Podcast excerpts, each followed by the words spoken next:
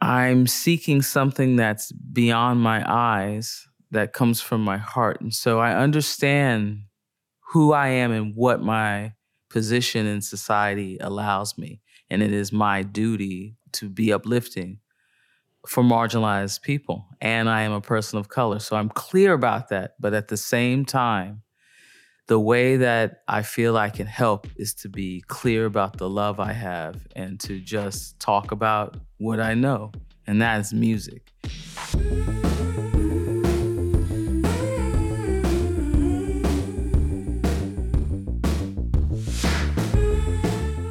That was Meshell Ndegeocello. And this is Sheroes, a podcast with a mission to turn up the volume of women and non binary folks in music across genres and generations. I'm Carmel Holt, and what you're about to hear is a previously aired interview from my syndicated public radio show, Sheroes Radio. And this month, we're Sheroes and Queeroes, a Pride Month celebration. Telling our stories is the first step to making music better for everyone. Meshell Ndegeocello was born Michelle Lynn Johnson in Berlin, August 29, 1968, and spent the first few years of her life in Germany. Her father was a military man and a jazz saxophonist, and in the early 70s, their family relocated to Virginia. Meshell was raised in Washington, D.C., attended the prestigious Duke Ellington School of the Arts, and started playing local clubs. She eventually landed in New York City after a stint of studying music at Howard University and became one of the first first artist to sign with Madonna's Maverick label in the early 90s. Her debut album, 1993's Plantation Lullabies, received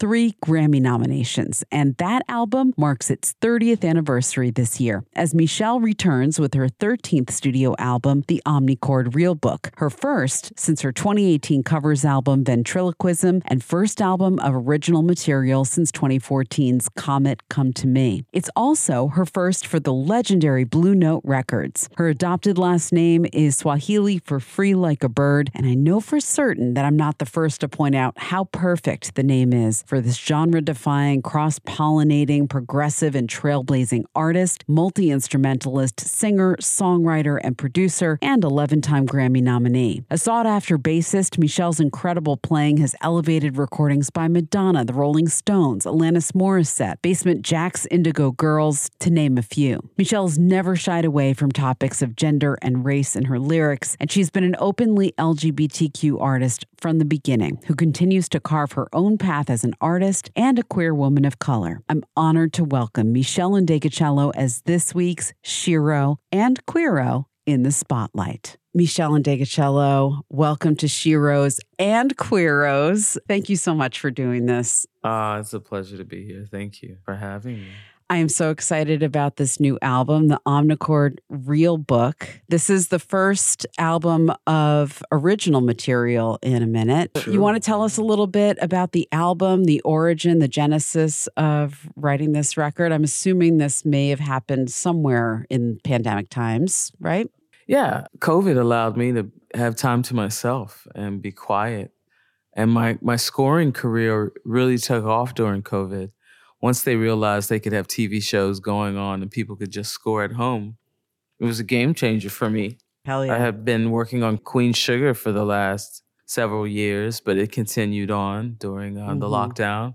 And then mm-hmm. I achieved getting two other shows and a documentary, and I was working, and I spent eight to 10 hours on a screen. So after that, I realized not only were my eyes tired, but my mind, and I started futzing around with my omnichord and just any instrument that didn't have a screen attached any way i could make music without that and i just yeah. started you know venturing in my mind and making music it's funny well first of all i think it would be a good idea for the listeners that don't know what an omnichord is. Can we break that down for a second? This oh, is like oh, yeah. 1981, I think this Oh, it did. Okay, you know the year. Yeah, yeah, yeah. A, it has like a drum machine in it that's like a Casio and a Rhythm King had a baby, and and then on it has these one button chords that go through the major, the minor, and the dominant, and how they relate to each other. And then it has this like little shimmery gold series of lines that you can strum, and then it makes it like glissado And it's just like a really simple instrument, but it I could sing with it and come up with melodies and just really work out rudimentary harmony ideas. But after a while, I just began to layer it and make songs out of with it and out of it, you know? It's a great instrument, especially it runs by batteries. You don't have to be plugged in the wall. It's amazing. Mm. You know? So much freedom with that. Yeah. yeah. Where did your omnichord come from? Where did you where Chris did you Bruce, and your omnichord meet? Yeah. Oh man, Chris Bruce gave it to me for my birthday. We were in a studio uh-huh. And there was one in the studio we were working at, and I just loved it. And he and he surprised me for my birthday a few months later, and it's been my friend ever since. I love it.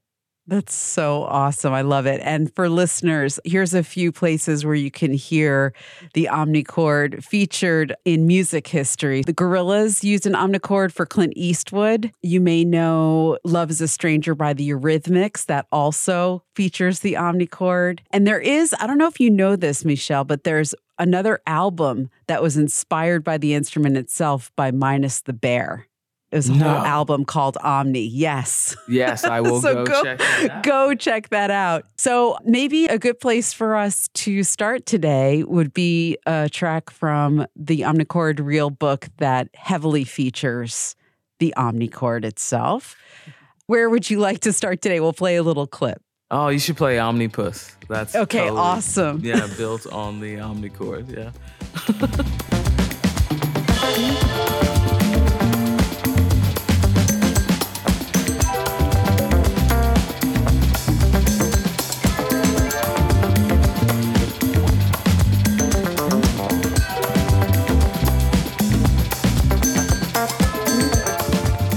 Omnipus, featuring the Omnichord from Meshell Ndegeocello's new album, The Omnichord Real Book. She's our guest today on Sheroes and Queeroes, our Pride Month celebration. I'm Carmel Holt. So, the other part of the title of the album, The Real Book, came from reconnecting with the first real book that you were gifted. Yeah, my father was a jazz musician. He also played in the army band. He was a incredible sight reader and musician.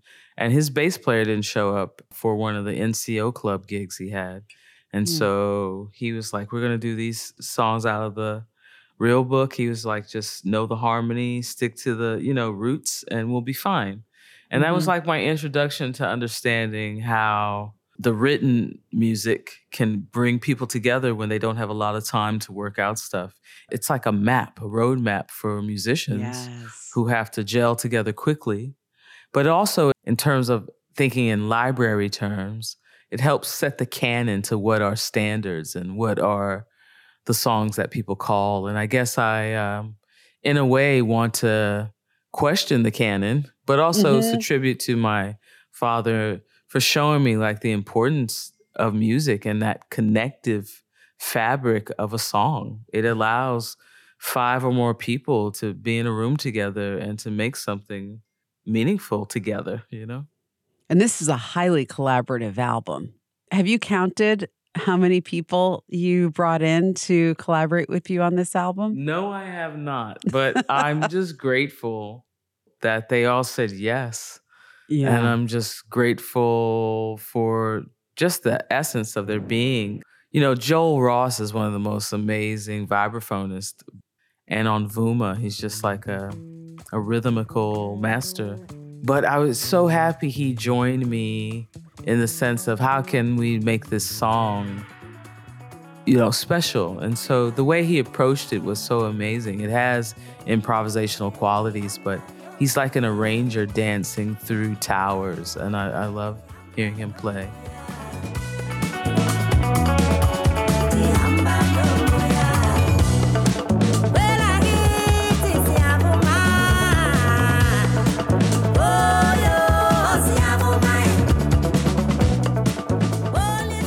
You're listening to Sheroes Radio, Sheroes and Queeroes for Pride Month, the Pride Month celebration. Woo! Indeed. Yes. Hooray for Pride. We have Meshell Ndegeocello here with us. I think the first time that I saw you was at Lilith Fair. Time is beautiful. Time is beautiful. Time and we're still beautiful. here, which is a great thing. That festival just had a big anniversary. Your debut album is having a big anniversary this year, the 30th anniversary. Yes, it is. Plantation Lullabies, still one of my favorites of all time. Um, any reflections on that beautiful moment of Lilith Fair and that first album and the kind of movement that was happening, trying to create more space for women yeah, definitely. The reflection is that I'm so grateful for that moment in time for showing the viability of women as headliners. It's different now, you know, because time has passed, but I think it was built on the backs of Lilith Fair to show yeah. that women could be viable for a festival. And plus, it was just one of the most pleasant festivals I've ever been on in terms of how we were taken care of and treated. And there's something special about I gotta be clear about that. I find men and women and everything beyond my simple perceptions mm-hmm. just to be a grace, a grace from the creator, not because of any physical attribute or generalization. It's just the spirit of the people.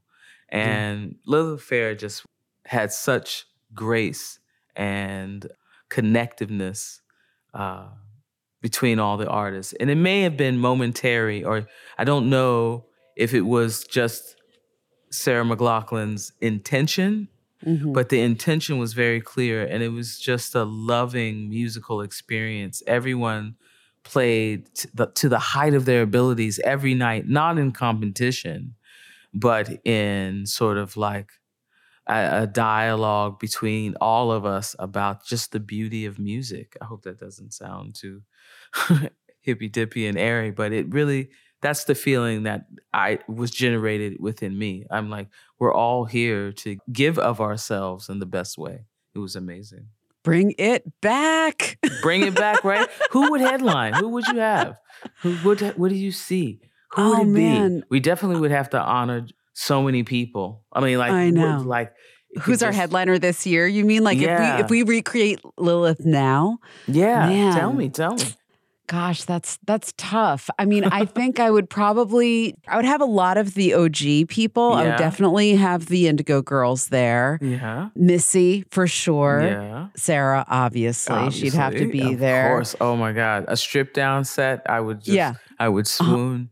Uh, swoon. swoon. Neko Case would have to be there. Yeah, yeah, yeah. On the newer side, I mean, gosh, you know, take your pick. I just had Arlo Parks on the show. Oh, I don't know if you're familiar with her, yeah, but yeah, definitely. Oh, I just Amazing. am such a huge, huge fan of Arlo Parks. Have you um, heard Kara Jackson? Yes. yes. Pawn Shop. That song. Oh, oh my God. My that's God. my new, like, yeah, another. That's like, my new I jam. Can't wait to hear that live. You know, like, I Same. mean, music, yeah. T- when I play music, it's the, it's the rare time I feel genderless and raceless. It just splits my atoms in the most unique way. And, but yeah, I would love a tour like that. It would just be amazing.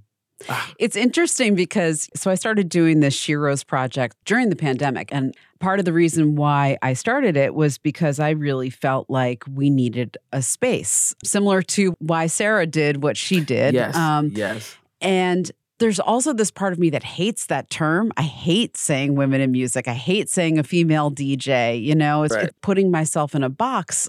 There's also this feeling of I want to be proud about that you know, we're here we are in Pride. I want to be proud about it. I want to make a point of it because it's not an equal playing field yet. And I want to normalize it and represent to own the space. And I still think that there's value in that. But anyway, I'm, I was curious to kind of throw that a big ball over to you and say, like, what do you think of all that? Oh, um, wow. Yeah. Um, yeah, I, I, it's funny. I had another interview and we had a exchange about pride and mm-hmm. just words. We had we had an right, exchange words. about words. Mm-hmm. I mean, to be honest, because I think this is a part of the conversation that people are afraid to have. Mm-hmm. I have achieved a certain amount of success that I live a very insular life. Right. And so sometimes I just don't speak on things that I am not truly grounded in. I can tell you about my past and how I grew up being a queer person.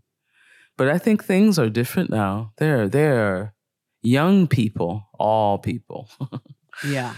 and I guess I am the universal soldier, and I believe sometimes finding that word or you're very particular about a certain position hmm can limit you in your love.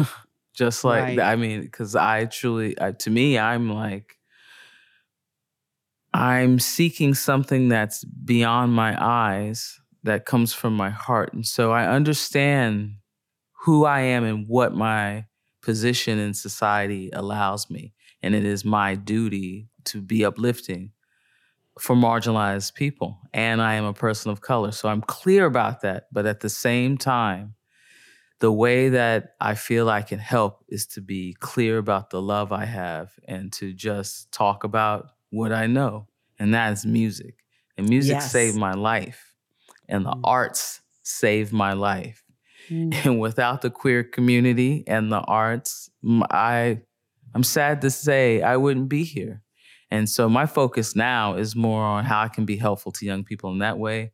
I'm on a foundation called SOS, Sounds of Saving. Uh, suicide prevention. And I guess I'm just like, you know, we all need help, and the all speaks for me. And whoever can connect through me and feel safe, I'm open to. You know, but if okay, and then comma. But if you want to talk about the music business, things are changing. I think Terri Lyne Carrington at Berklee School of Music with the Next Jazz Legacy program is ushering in young women into spaces that are sort of hard to maneuver through. And so she is a blessing. There are good things going on, but more so, the reason I love technology and social gathering spaces through technology is that it informs people that there's a lot going on. There's some amazing music being made by women all around the world. And so they're existing and there's a platform for them. In terms of the zeitgeist, I don't know if that really exists anymore. I'm no longer a member of NARAS. I really see the Grammys for, for what they're for. Hmm. And to me, I'm like, live music is about to make a huge comeback. And I just feel like there's no excuse. Just get out there and play, create an audience for yourself, be clear about your intention, worry about those things, fight the fight silent, just roll deadly like a ninja. You know, that's just how I try to be, you know. Thank you so much for sharing your. Oh, your I appreciate you so that. much for yeah. these are great questions. The other thing that comes up a lot, and I thought about this when we were talking about Lilith Fair. Well, two things. One is that the music industry and festivals and, and live spaces was not designed really with women in mind. I talked to one woman who said like she was the most excited ever when there was tampons in the bathroom. you know, it's just like Yes. that like never happens. Yes. So that's another thing that we talk about a lot is like, how can we reshape? You know, and there was a lot of talk during the pandemic about how we can make the music industry better for everyone from a mental health perspective. But I think that also for women, there's a need to reshape how it looks and making it kinder for us, Oh. kinder. Safer spaces for us so that we can have longer careers. Oh right? yeah, I really I I agree completely, Mhm. especially as I move through time. The space is uh, is you are very much affected by the space and how Mhm. you you maneuver through it when you set up. Also, I'm learning like you know, it used to be fun to lug your equipment and now it's not so fun. right. So all these things are, yeah, I think it's about owning space and also thinking of alternative venues and times. I would love to go see music in the afternoon. totally. I'm really hoping to uh, work with Brown to create some sort of outdoor experiences that happen during lunchtime. Yeah, just as passersby in a situation can experience music that they probably, you know, wouldn't come in contact with. yeah. I think it's about alternative spaces, libraries. I think the home concert tours, that fascinates me as an older person. I watch a lot of my younger friends do it. It's like the great shedding. And you get travel, camaraderie, and different cultural experiences. I just hope that more more women owners. I guess I just got to say it. We need Yeah. more women owners of venues too. Yeah. Um, And tech too. Tech, Tech, ergonomics, cruise. design. Yeah. Yes, yes. I want to point out that you are also a producer and you co-produced this album and I mean you talked a little bit about, you know, the time spent in front of the computer and how that made you really crave getting back to music without looking at it. But what's been your journey with production and Hmm. and is there an aspect of ownership with production that is it still important to you? Oh, ownership. Mm.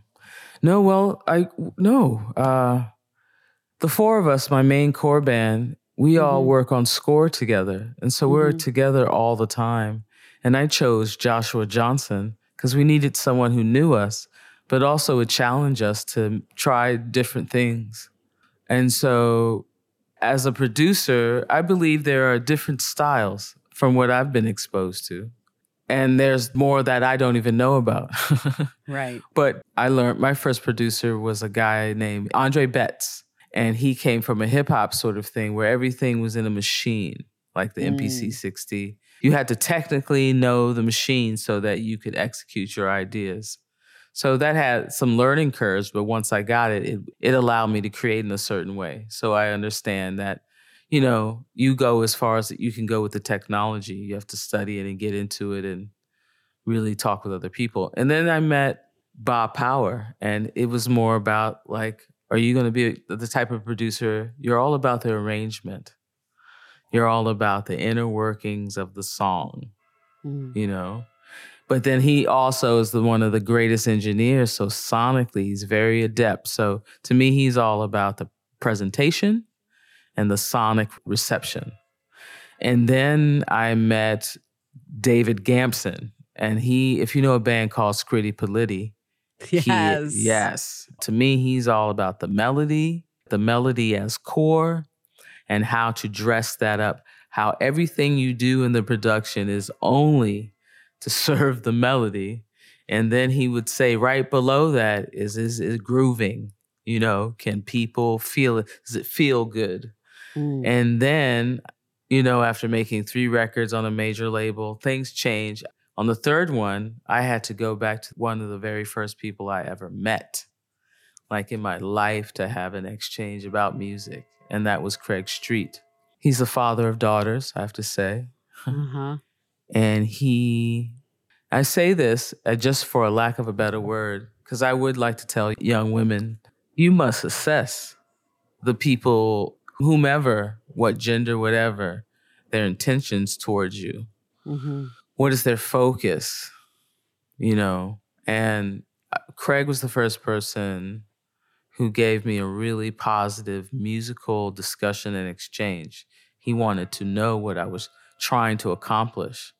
And so I think I have more of that production style sprinkled with all those other things. I wish I could be a better engineer. I'm, I Mhm. um I met the guy who produced Radiohead. He doesn't believe that you can be the producer if you can't engineer. But then Quincy Jones doesn't, you know. I don't know. So I ask those questions, but more so, production is a chance for you to either aid someone else in bringing their ideas to fruition or to allow yourself to execute in the best way, technically, sonically, just in yourself. And that I think that's really hard. I think even the great artists had to stop eventually. You need an outer eye, an outer ear. See? Even the Yes. language, you need an outer ear. Outer ear, yes. See, words are so important. Yes, you're right. Yeah. Yeah, you're right. Okay. You know what? I would like to say that um I'm a lover of women in space. Yeah. And you really have to surround yourself with people who too enjoy that chaos. Uh, People not a lot of people are a fan of him, but there's one Jordan Peterson book and he's like, you know, the feminine in some mythologies is represented by chaos. But it is only out of chaos that things grow. and that it is a very feminine thing. And I find that if I do talk about things in that manner, I just want to ask anyone do you truly believe that whatever created this only spoke to bearded men in the desert? yes. Yes. And That's so, a great question. Yeah. Yeah. And that women are the caregivers for the people, all the people. and that Yeah. in that voice, there's no duplicity. And so I do find that as I age in this business, I'm no longer concerned with power, which I think was presented to me. And now I'm purely focused on the creative act, which is the most important thing. I think we've been derailed. And just think about the music you're making, young people, especially young women. Think about your words. Yeah, because one of the questions in your pamphlet was about like sexualities. And I, I, I am finding it interesting. Like I made one record and it, yeah, it's kind of saucy. you know and what what happens when like you're that's that person at that time perhaps or maybe uh, you needed a more nuanced thing and so i would like tell any artist of any hue or presentation just be mindful of what you say just be mindful what you're talking about music is powerful music It's is possibly pow- one of the most powerful Yes. forms of communication. Yeah. music is powerful Which is why this is such a powerful space to have these conversations because I think that it can really move, move hearts and move minds. Yes. Meshell Ndegeocello here with Oh. us on Sheroes. Can we pick a song to take us out with from the new record? good good Good, good. Yeah. What can you tell us about it before we go into it? Oh, yeah, I'd love to tell you about that one. Speaking of one of the most beautiful women I've ever met, Jade Hicks. And um, the song is made out of two beautiful female energies. I wrote the song on my partner's birthday when we were in Cape Cod. And it's just the feeling of that day and of being around her. So that's all the track.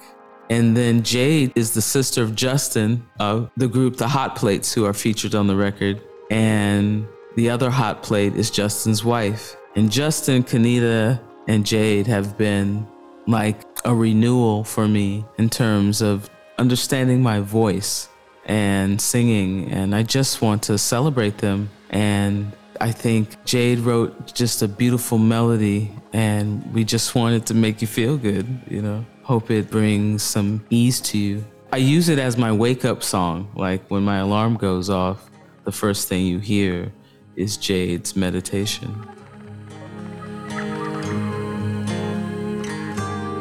Feeling so good, good. What you gonna do with me? I know how to go. I know how to flow. What's that? Good, good.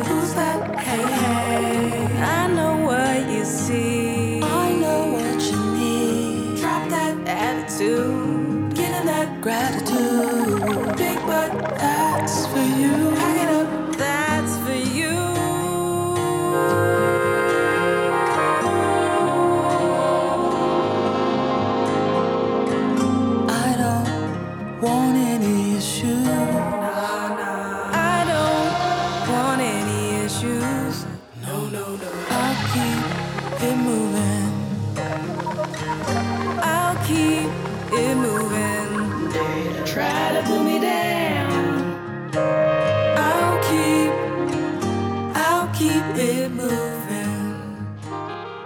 Meshell Ndegeocello. Thank you. It has been a huge honor to have you here. I'm such a fan, and congratulations on this incredible new high water mark, the Omnichord Real Book. I'm so grateful. Thank you so much. And happy Pride.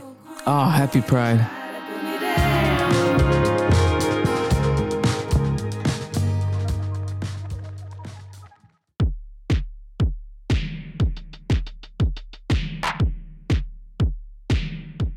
Many thanks once again to Meshell Ndegeocello for joining us. Her brand new album, The Omnichord Real Book, is available now on Blue Note Records. Sheroes is produced by me, is mixed and mastered by Kelly Drake. Our original theme music is by Lucius. Sheroes is also a nationally syndicated radio show. You can visit sheroesradio.com to find out more and support our work with Patreon or merch from the Sheroes shop. Keep in touch on Instagram and Twitter. I'm at Carmel Holt or find us at Sheroes Radio. And please consider leaving us a rating and review wherever you listen to your podcast. That helps us grow and bring you more Sheroes. Until next time, remember music is our superpower. I'm Carmel Holt. Thanks for listening.